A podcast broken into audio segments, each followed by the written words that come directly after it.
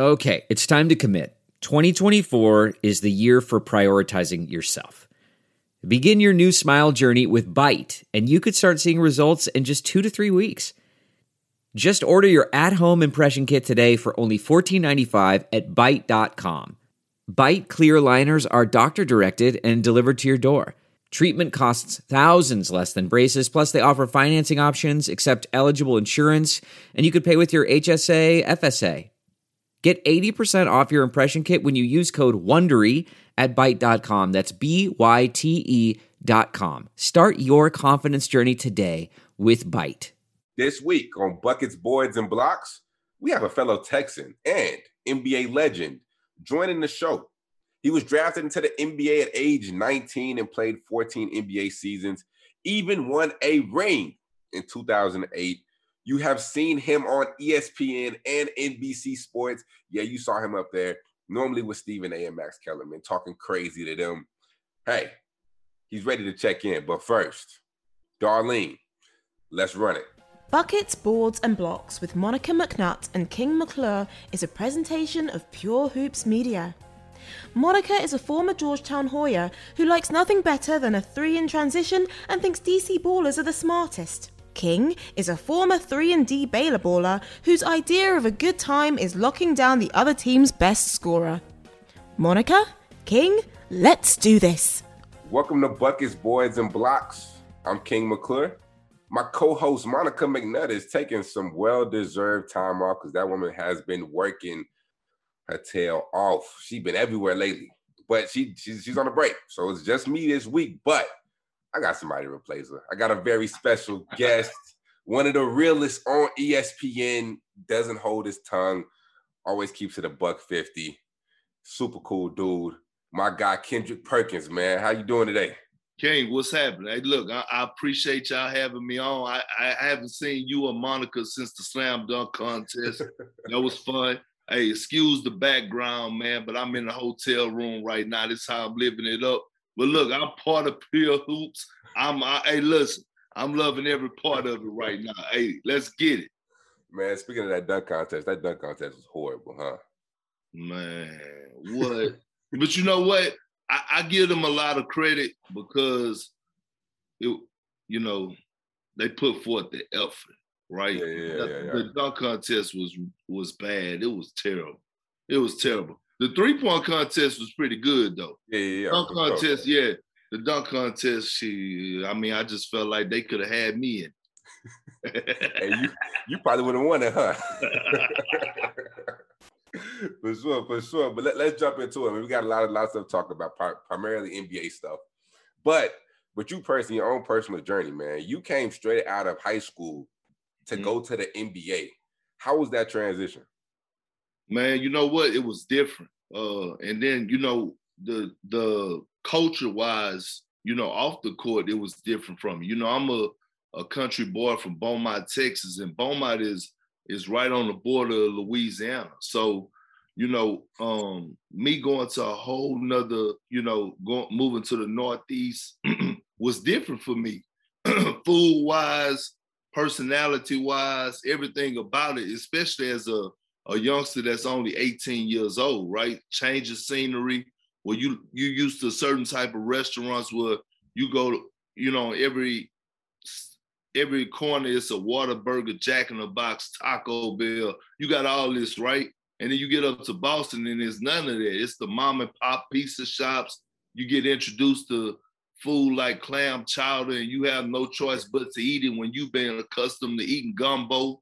You know what I mean? But yeah on the basketball, basketball wise, it wasn't that hard. You know why? Because, and I say this all the time, it depends on what organization you go to and the vets that you have on your team. Mm. And I was fortunate to go to a team that had just went to the Eastern Conference Finals that had a lot of old heads on there. So you talk about guys like Eric Williams, Walter McCarty, Tony Delk, Antoine Walker, uh, uh, Eric Williams, you know, uh, it, it, was Tony Battie, and, and they were old heads. So each one of these guys were like eight years in.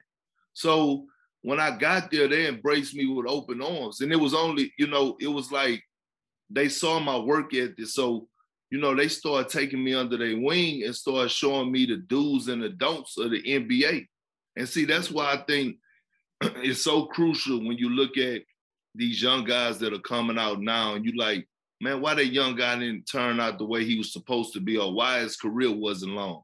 It's because of the organization. And by the way, Danny Ainge did a great job of embracing me and taking me under his wing and showing me the do's and the don'ts. So, you know, the transition wasn't that hard. Obviously, my lifestyle changed, right? From growing up in, in Beaumont, living with my grandparents on the farm to all of a sudden, you you go to a, a pretty big city and then and then all of a sudden you you you live in this lavish life. You stay in these fancy hotels. You riding on privates. You know all this stuff is in the palm of your hands and your life changed overnight as a youngster. So um it wasn't that hard just because of the organization and the vets that i had around. Yeah. So do you ever like look back and you're like dang I, I, wish I would have went to college because there's so much that I could have learned. Like, do you ever like have those? I don't want to use the word regrets because I don't like the word regrets. Do you ever have those thoughts of, you know, dang, I, w- I should have went to college? Man, to be honest, you know, I hear the college stories and hell no. Nah. Like I, I am glad. I, hey, look, I made the right decision because you you just never know. And I was going to Memphis with John Calipari. I had signed with uh, the Memphis Tigers.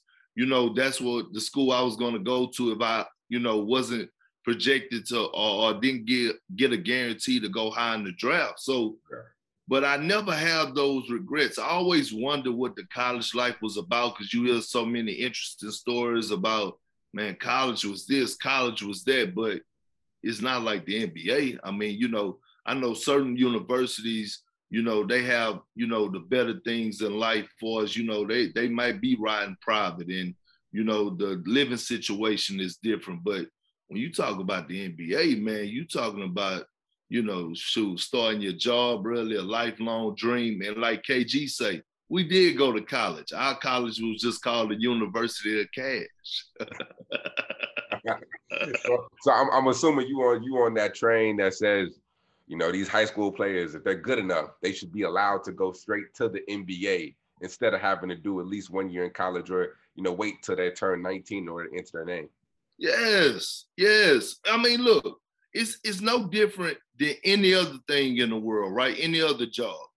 Like King, for example, eh, I don't know, like in your high school, how things were, but in my high school, you had certain situations where it was like, you know, you could you could do things for us like start prepping for college or taking college courses to say if you wanted to be a uh, you know going to the mechanic world like you know as a uh, as a guy that work on on vehicles and stuff like that right?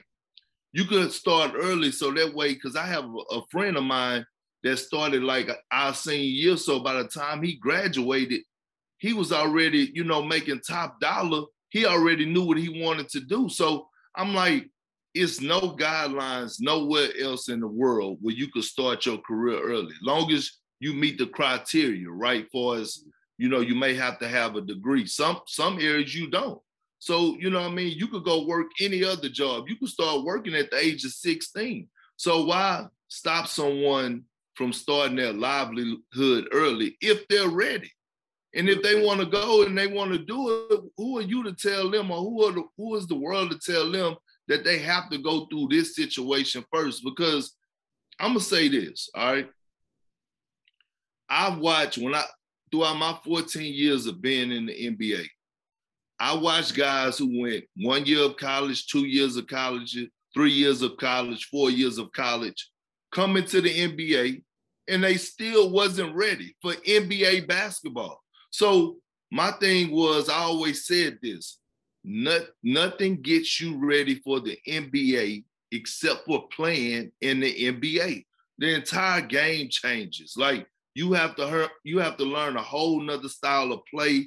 You have to learn a whole nother style of physicality. Now they do have some rookies that come in and they're different, right? LeBron James, uh, LaMelo Ball, but just even think about LaMelo Ball. He went overseas and played in one of one of the toughest leagues there is, right? So my whole thing when it comes down to that, let these young men be great. If they're if they want to come out and they want to start their career early, who are who are we or who am I or who are you or who are anybody in the world to tell them that they can't? So you mentioned about rookies a little bit, mm-hmm. and that transition is not easy. However, there's been a few guys in the league this year who have been able to make the transition, but not just make it, but excel at it and stand out. I mean, when you look at rookie of the year, Anthony Edwards, LaMelo Ball, yeah, LaMelo's been hurt, but his team is still on the borderline of making the playoffs. Who's the rookie of the year? You know what? Look, let me say this. Before LaMelo got hurt, it was a clear cut favorite. All right. But now Anthony Edwards is on his heels like a pair of socks. Okay. And I'm telling you this right now. Last night, the man just dropped 42 points, King. The man just dropped 42 points. He's averaging around 18, 19 points a game. And look, when you look at the Minnesota Timberwolves, okay, they haven't had a full healthy roster all year long. Matter of fact, I think since you know since D'Angelo Russell got there, Karl-Anthony Towns and him only played like a total of about eight or nine games together, maybe ten. Uh, they've been without Malik Beasley. Let me tell you how good Anthony Edwards is, though. Anthony Edwards is so good that Ryan Saunders lost his job because he didn't insert him into the starting lineup and let him go. Right? Mm-hmm. When Ryan Saunders was the head coach, he had Anthony, I mean, Anthony Edwards coming in off the bench. Now I'm going to say this about LaMelo Ball. This kid is a baby Magic Johnson. And I've been saying oh. this before, before, the, before it even started. Like, you got to understand, right?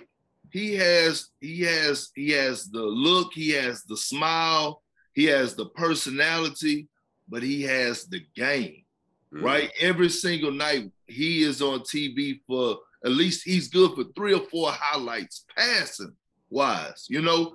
And so when I look at it, I can't just say I could go with LaMelo or Anthony Edwards. I'm saying that they got to finish this damn season out. They got to finish it out. And whoever finishes whoever finishes out the strongest, I think that's who's to win it. But when was the last time somebody like is because I think with the rookie of the year, it could be a a co-rookie of the year. Might mm. be both of them. Yeah. Like I could see that happening. I could see it going. I could see both of them winning co-rookie of the year. Mm. Is it just LaMelo and Anthony, and then everything else is a drop off, or is there anybody that could potentially sneak up on them and come in a close second, third? You know what? No disrespect to uh, Halliburton from, mm. from the Kings. No disrespect to Quickley. Okay, but look, it's it's them two, and then it's it's a it's a it's a major drop off in between. Mm. Them two have just you know for what they for what they have done in their NBA season. I don't think there's no other player that's coming close to them when you talk about rookie of the year. Th- those two are the you know the guys that you talk about when you talk about rookies like that are standing out. Like and, and people are people are putting them in the same conversation with the word superstar. Mm. You got Payton Pritchard out there. You do. You do. You have Payton Pritchard, P. Rabbit, and you have Nesmith. Nesmith only been playing a couple games, but Payton Pritchard has been pretty consistent all year long and getting minutes. But it's still Anthony Edwards or LaMelo Ball. I think it might be co-rookie of the year. Mm. I, I, I could see that, and I, I definitely would have to agree. So on Wednesday, you was on first take, right? And I saw that, right? You was with Stephen A. You gave your five terrifying players, the scary players. I want to run through that list with you, and t- I want you to tell me personally why All these right. players are, are are scary. Okay, let's start with with KD. I already know why, but I want to know from your opinion. Because if I correct me if I'm wrong, you played with him. Did you play with him? Mm-hmm. So what makes Kevin Durant so scary? Because you don't know how to guard him. Mm. And and and this is a guy that could really, if he wanted to, he could lead the league in scoring every single year. All right. But here, here it is, King. The thing that people didn't catch is that we said right now, today, right? Like right now in the present, the last couple weeks, right now, the last couple days, not and because I got so much, I got so much heat about, oh man, you didn't put Bron on there. No, Bron's been out for six weeks. Oh, you didn't put James Harden on there. No, James Harden has been out. We're talking about right now. Because that that list came off of came from Draymond Green's statement, right? Yeah. His comment about Steph Curry. I got Kevin Durant on there because he's the greatest scorer of all time. Mm. He's the most efficient, prolific scorer this game has ever seen. He has zero flaws. So when you're in the film room and you're trying to prep on how to guard him, you're like, oh, yeah, man, we go send a double team. That's not working, right?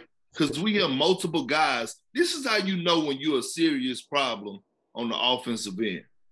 When other players on other teams start praising you, like you remember they had the classic interview with Lou Will and, and, and Patrick Beverley, and yeah. they asked the Clippers, they asked them, hey man, what happened? And they said, Kevin Durant happened. Now we're talking about Patrick Beverley, like one of the best wing guard defenders in the game today, right? This is this is how he makes his living on defending people.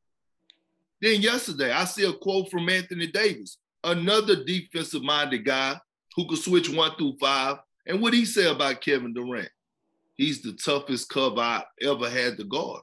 So with that being said, it's like, how do you stop this man? And he's every team's worst nightmare when it comes to game planning to try to stop him because he could get buckets however, whenever, whenever he wants, because he's 7-1, great handles, great range, post up. I mean, I could go through a whole list of things that would take up the whole show. So that's why he's my number one right now. Mm. So continue on to the list. You got my man, a light skinned brother out there in Golden State. Yeah, with the green absolutely torching people. Yeah, yeah, Steph like Curry. Yeah, oh my goodness.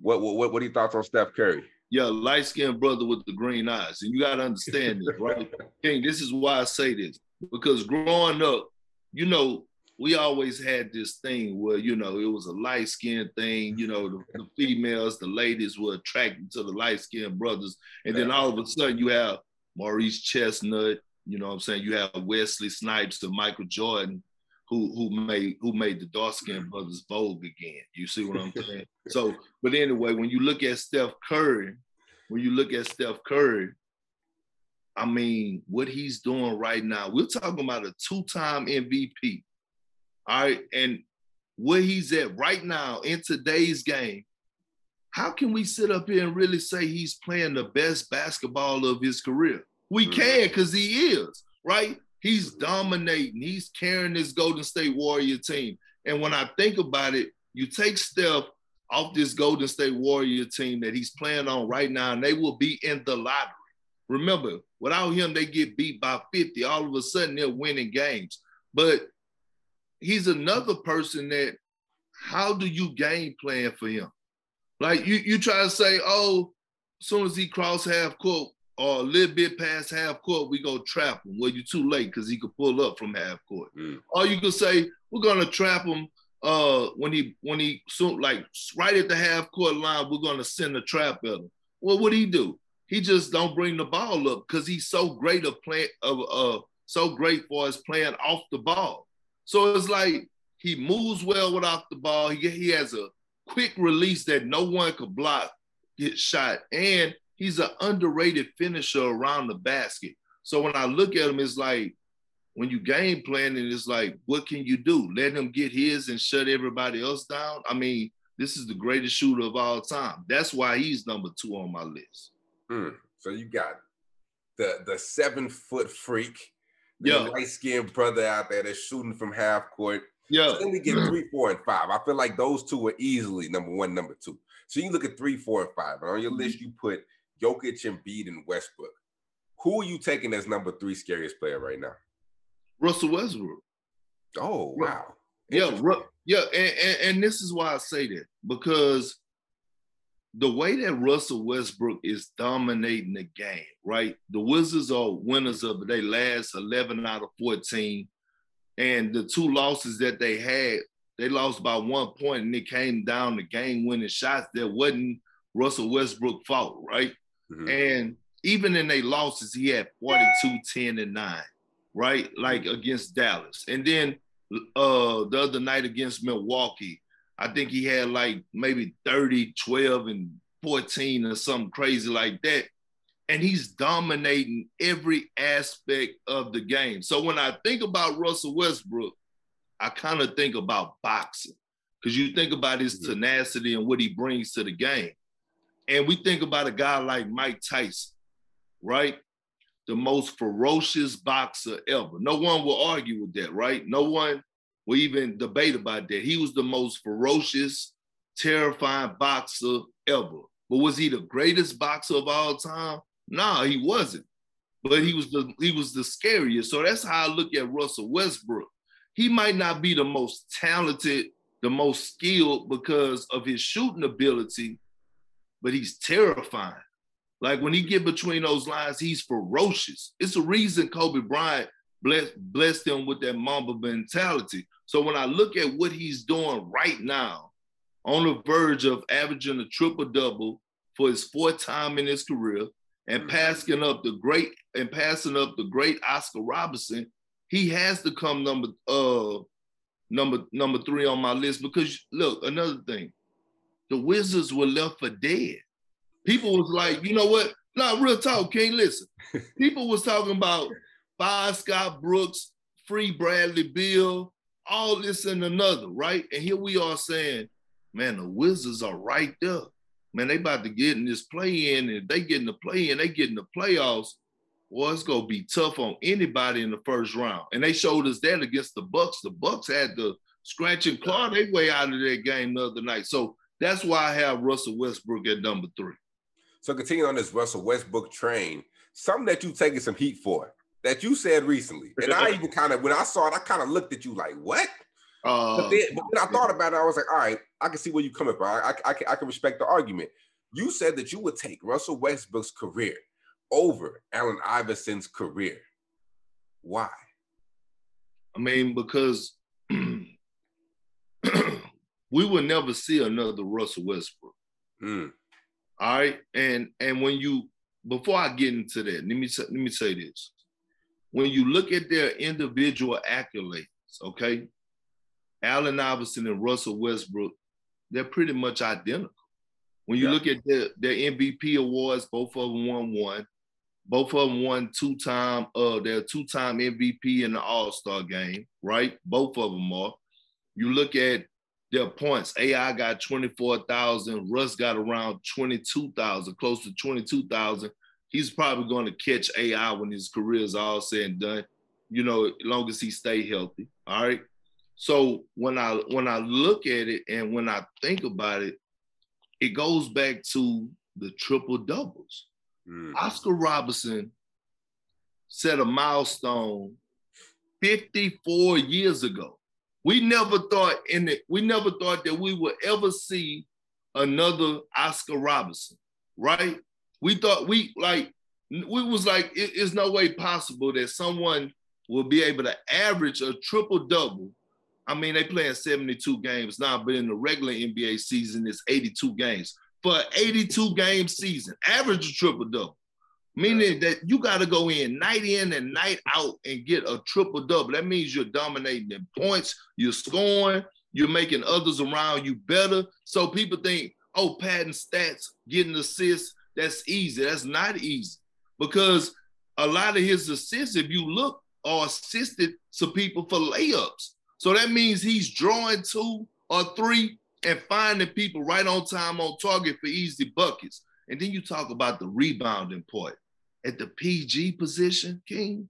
Yeah. yeah. Like he's going in there rebounding amongst trees. Like this, we're talking about a six three Russell, a, a, a six three Russell Westbrook going in there and battling with guys that are seven one, seven two.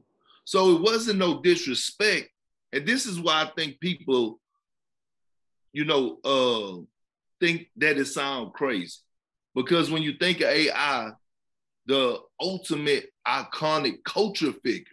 But we're not talking about his influence off the court, right? We're talking about comparing them between those lines. It's a difference. And so that's what I'm talking about. So when but when I said it, people was like, man, you tripping. Until you go do your homework and actually go pull up the stats and the resumes, and you like, oh, I didn't even know that. AI had one triple double in his career. Mm. One. Russell Westbrook got 100 and like 79. Dang. Dang. That's a lot. And I, and I agree with you because like I was one of those people. Like when you said it, I was like, hmm, KP might be tripping.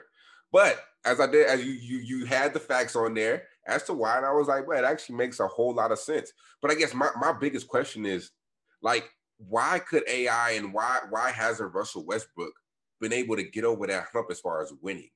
I, I why why do you think that is? Well, well, here it is, King. Right, and I look at winning in like two different aspects. Right, you have two different aspects of winning.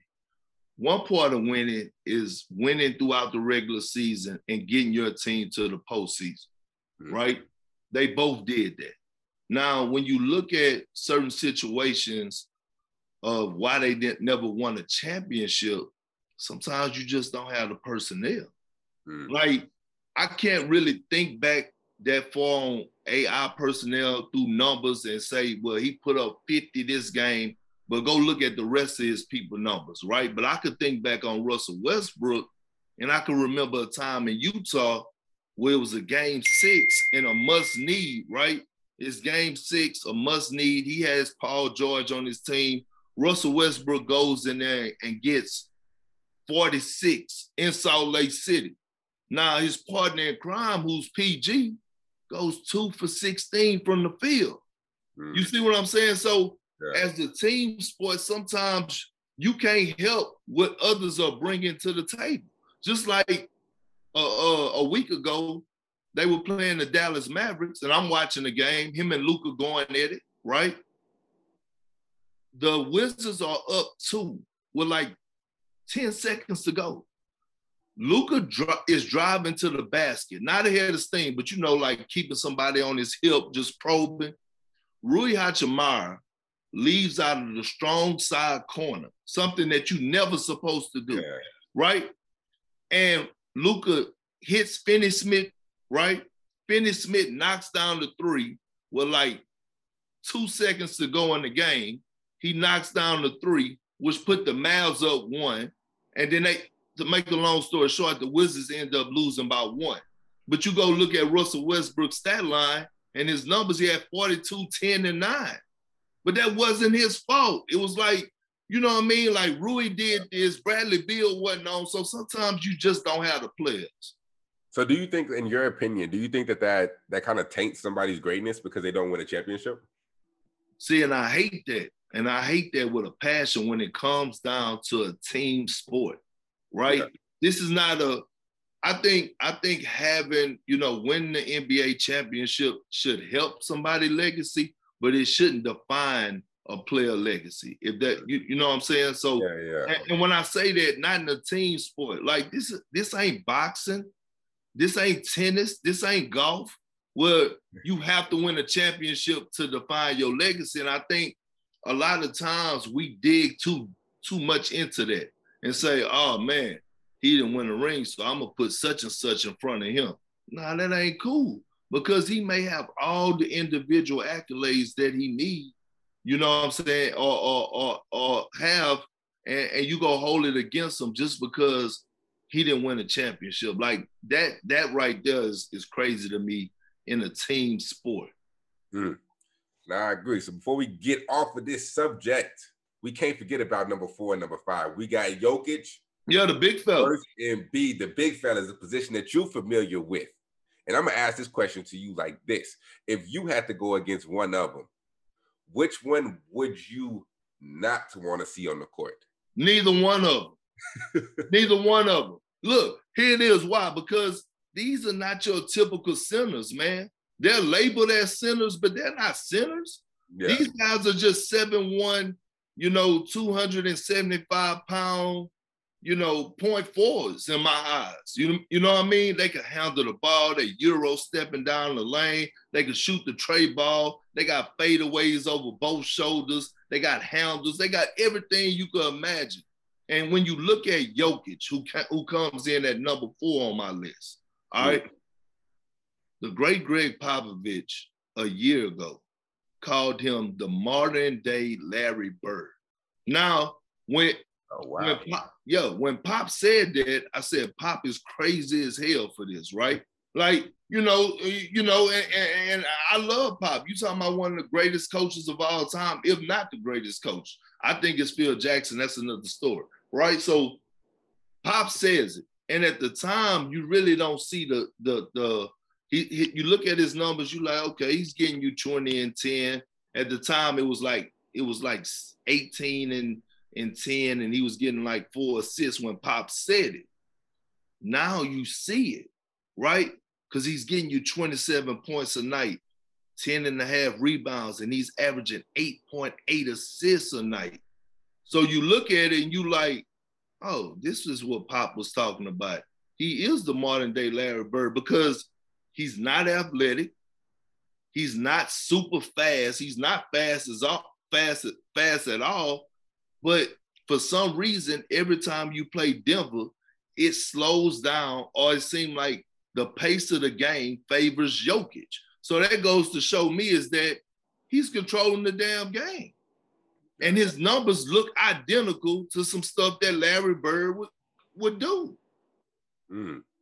So that's why he comes number four on my list because it's like, how can you really stop him? If you send a double team, he's throwing no looks over his shoulder, right? He has post work. He probably have the the best touch around the basket that I've seen in a long time as far as floaters and things to that nature. He has a tray ball. He can put the ball on the floor. He's great at getting to the free throw line. He's great at making free throws. He offensive rebounds. I'm like, okay, so how do you stop him? That's why he's terrifying. Like, dang, if we send a double team, he's too good of a passer. He's gonna pick us apart. Okay, if we play him straight up, he gonna have 40 on us. So Yeah. how can you stop? Him? Bam. Embiid, Embiid, offensively and now defensively, he's the 275 pound version of Akeem Olajuwon. Mm. If you look at his footwork, if you look at everything, all his moves, you know, the way that he's able to get up and unders, the way that he his ability to get to the uh to the uh foul line, but he he has something unique to his game. I don't know. You know what? I'm not gonna say this because Akeem could have done a Euro step if it was popular back then. But you see, you, you see him be Euro and down the lane, and then you go to the other side, and he's at the top of the charts when you talk about when you start pulling out all these analytics, right? I'm not a numbers guy when it comes to that. But when you talk about defensive uh, production, he's at the top of the charts when it comes to rankings, like protecting the basket and not getting scored on and switching out and guarding their opponent, all that stuff that I don't deal with. He's at the top of it. So I'm looking at, I'm like, damn, he's playing both ends of the floor. And this Philadelphia 76ers team is the top five defense in the NBA. So my thing is, is not only Joel Embiid over here giving you 29 and 10 a night on 50% shooting, he's doing it on the other end as well. And think about it. 50% shooting, you'll be like, oh man, he's a big man. He's supposed to be around 55%. No, you have to realize that he's taking a lot of contested tools. Guys are trapping him. He's fading and turning around over the double team with two hands in his face. Like, that's a pretty good percentage to say the amount of touches he gets and the attention that he gets on a night to night basis. Nah, that's big facts. I would not want to see neither one of them down low. I So- don't. Looking at your sweatshirt, man, the team you play for, your C's, and we got to talk about them because Bruce is a huge Celtics. Bruce, shout out to Bruce, man. Shout out to Bruce, man. So, how would you define the Celtics season so far? You know what? It's been it's been an emotional roller coaster Mm. because the Celtics and, and look, a lot of teams have been impacted for us with injuries and and the COVID situation, right?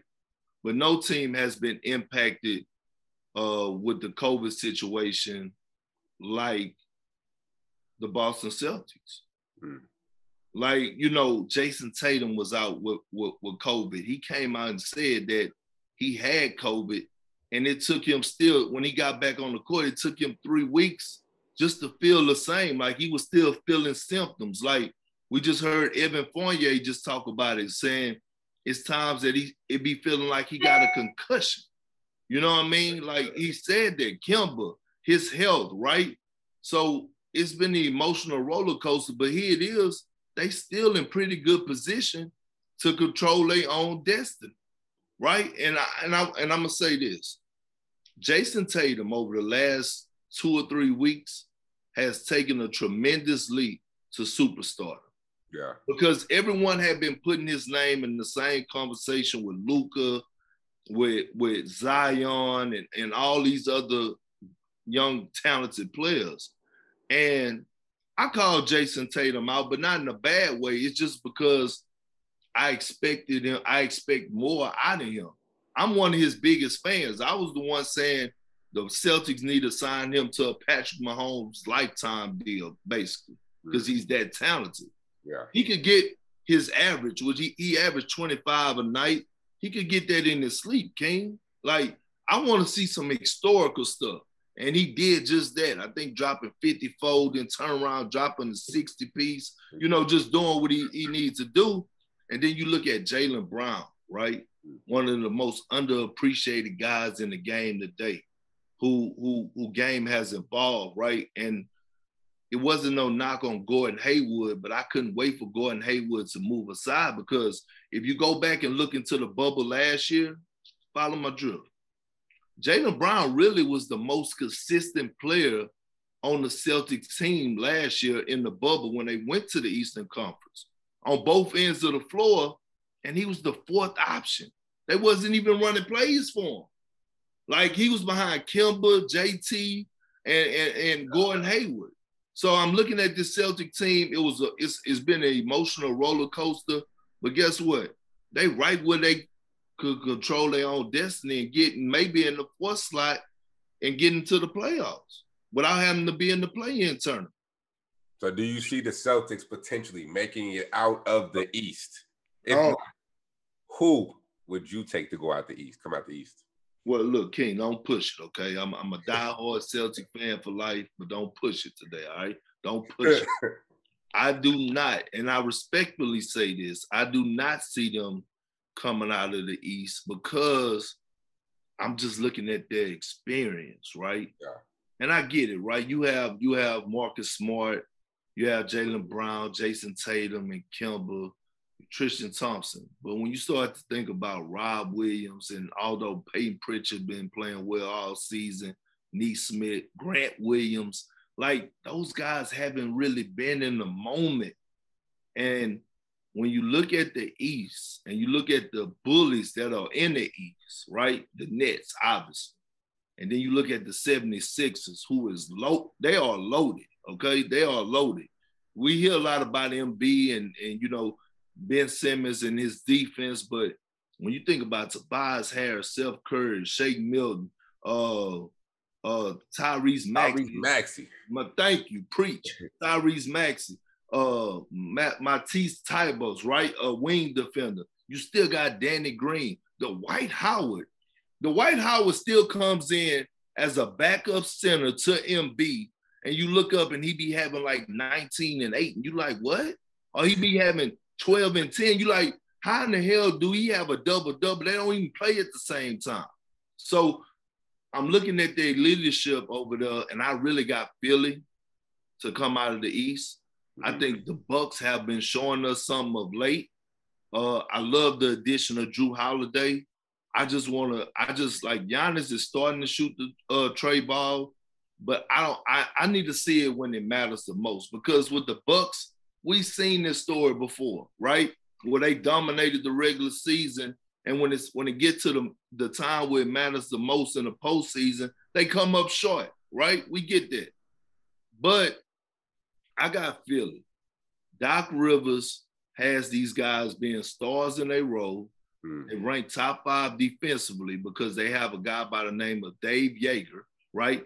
Dave Joerger was a guy that was the head coach at Memphis when it was, you know, when it was Z-Bo and Marc Gasol and Tony yeah. Allen. You remember they was one of the better defensive teams in the game.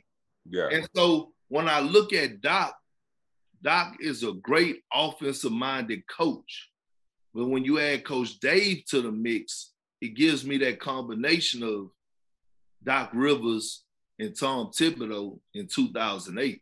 So mm. I got the 76ers because they've been playing the most consistent basketball. I think I would never knock KD because, you know, KD is KD, but I just don't know with Kyrie Irving sometime. I don't know where his mind be. We all know that he's a hell of a talent, but he just drifts off, right? And then we don't know the health of James Harden. Like people could say, yeah, man, James gonna be back and this, that, and the other.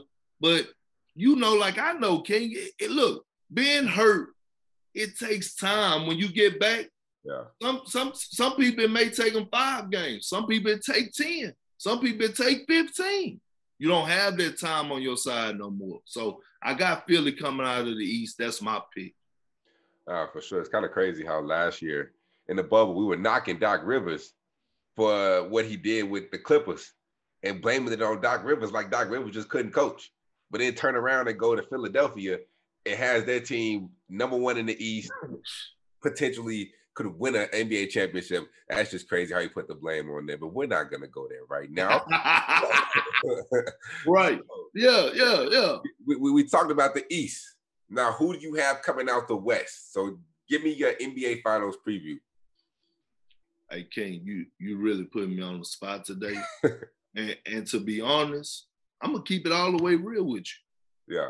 I thought the Clippers were the favorite because LeBron being hurt, Anthony Davis. You know, let me say this: LeBron, uh, uh, hundred percent healthy LeBron James, like we saw last year, with, along with Anthony Davis.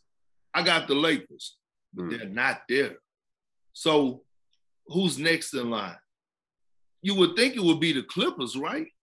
But it's something about them that throws me the hell off. And I just picked them. I said, you know what?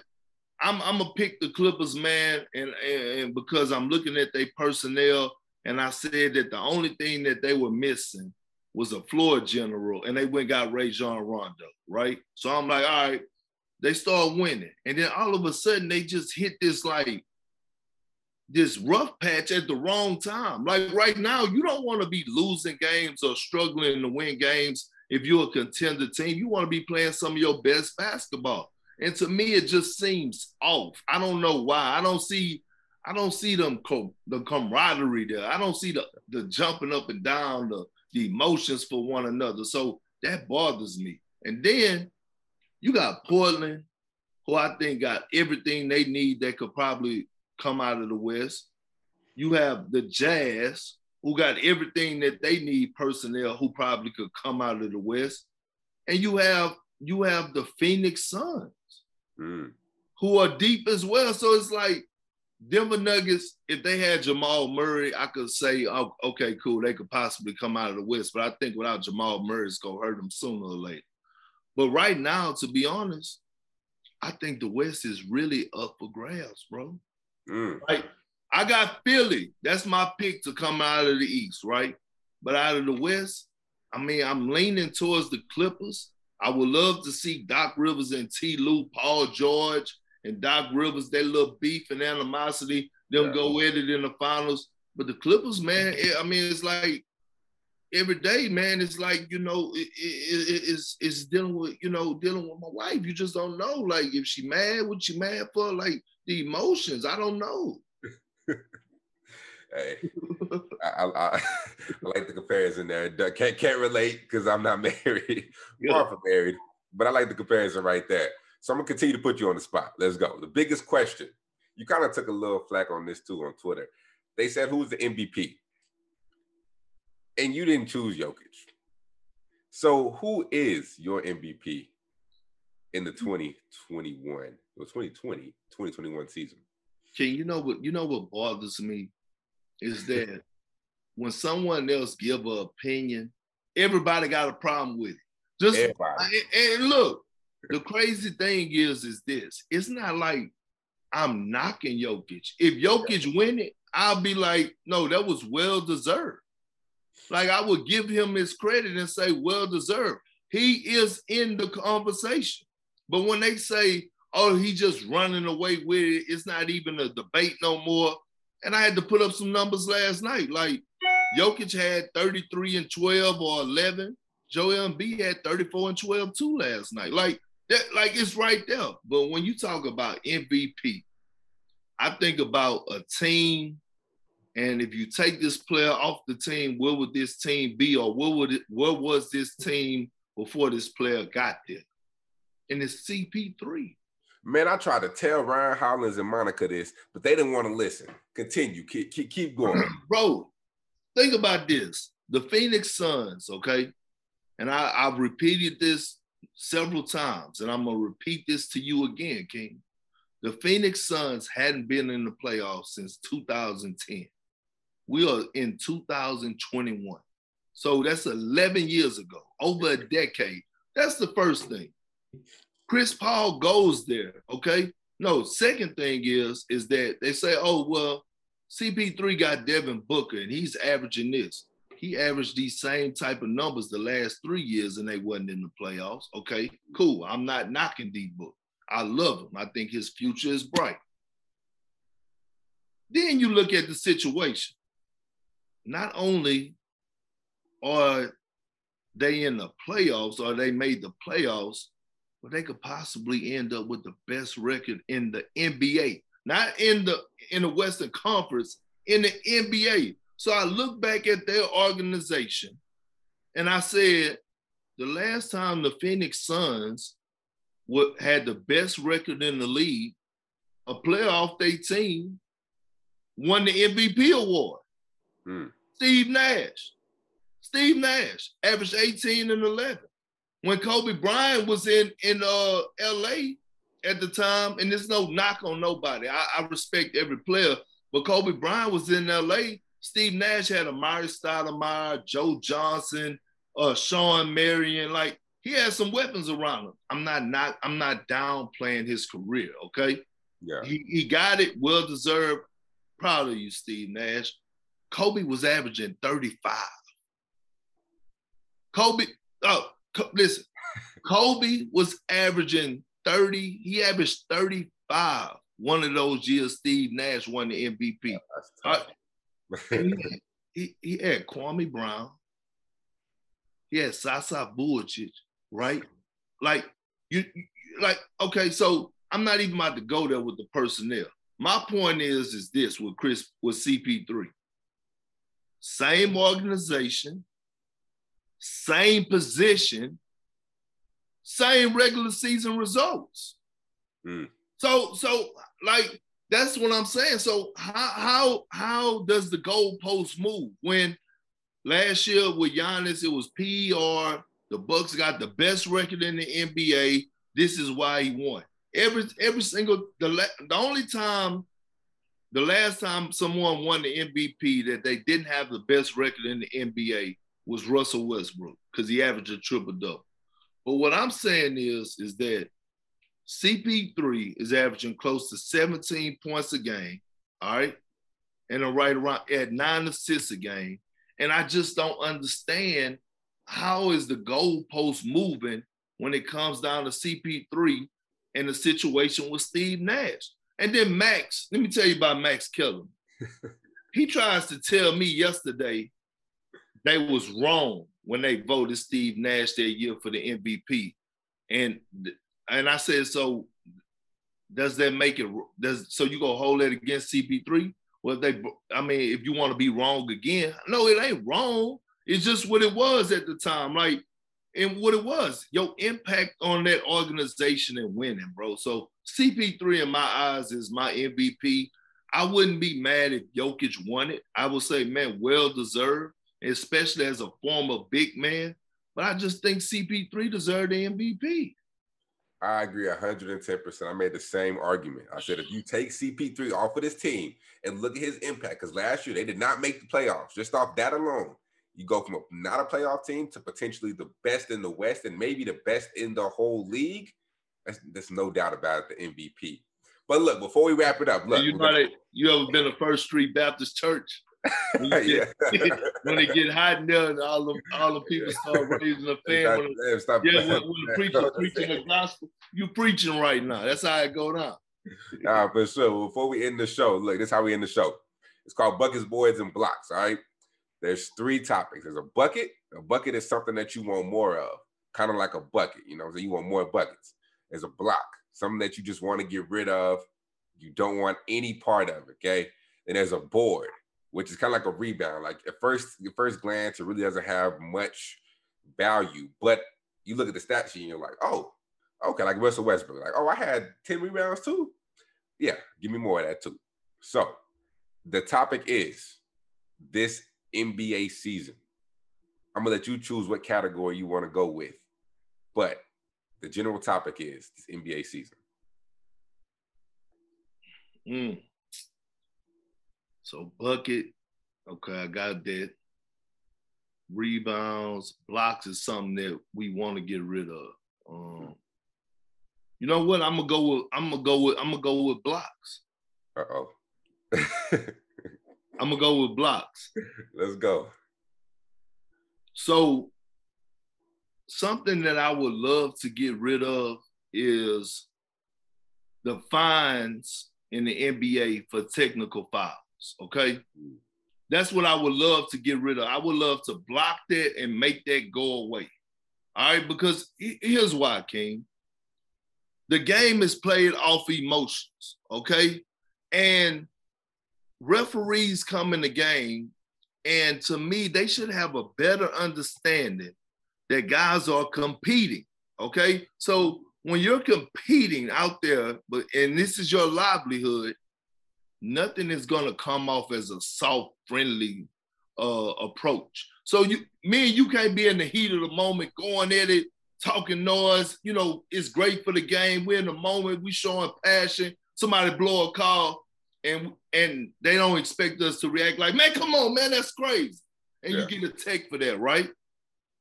Nah, because so it, it and you get a tech and you get fined.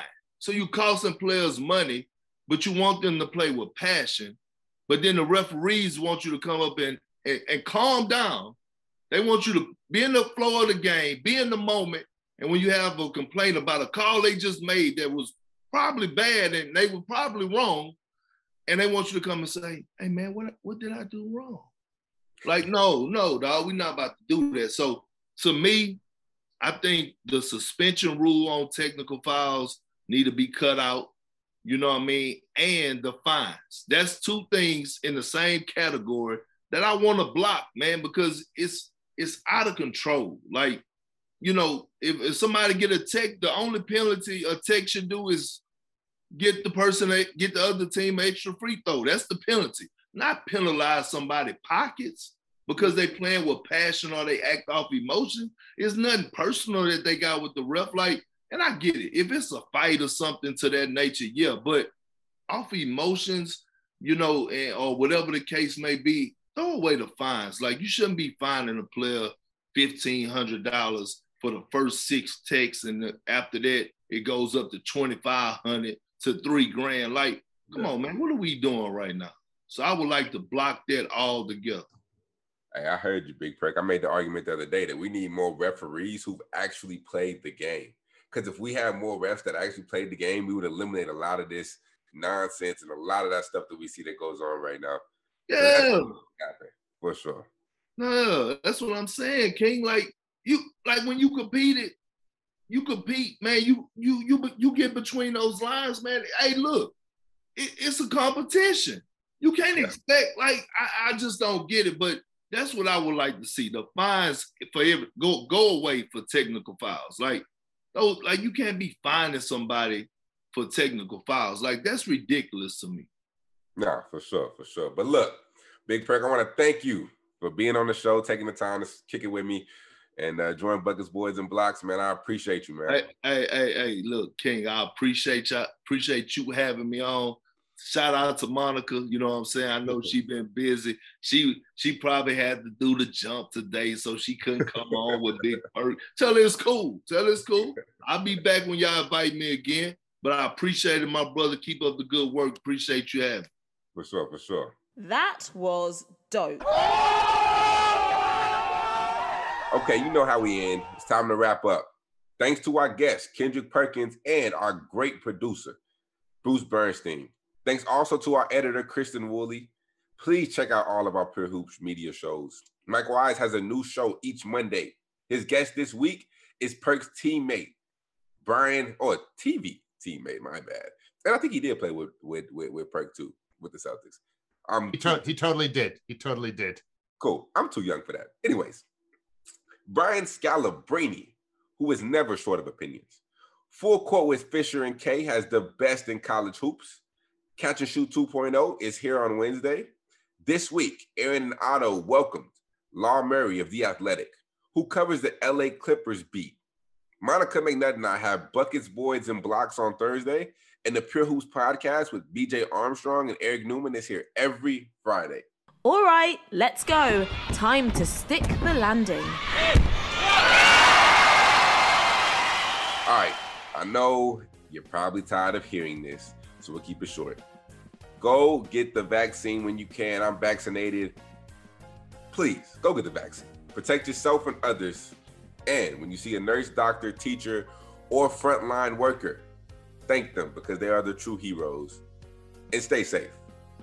Monica, we'll see you next week, but something that I've always wanted to do. Until we see you again, enjoy your hoops. Buckets, Boards and Blocks with Monica McNutt and King McClure is a presentation of Pure Hoops Media. Mother's Day is almost here, and you can get her the most beautiful time tested gift around a watch she can wear every day for Movement. Whether mom's into classic dress watches, rare and refined ceramics, or tried and true bestsellers, Movement has something she'll love. And right now, you can save big on the best Mother's Day gift ever with up to 50% off site wide during Movement's Mother's Day sale at MVMT.com. Again, that's up to 50% off at MVMT.com.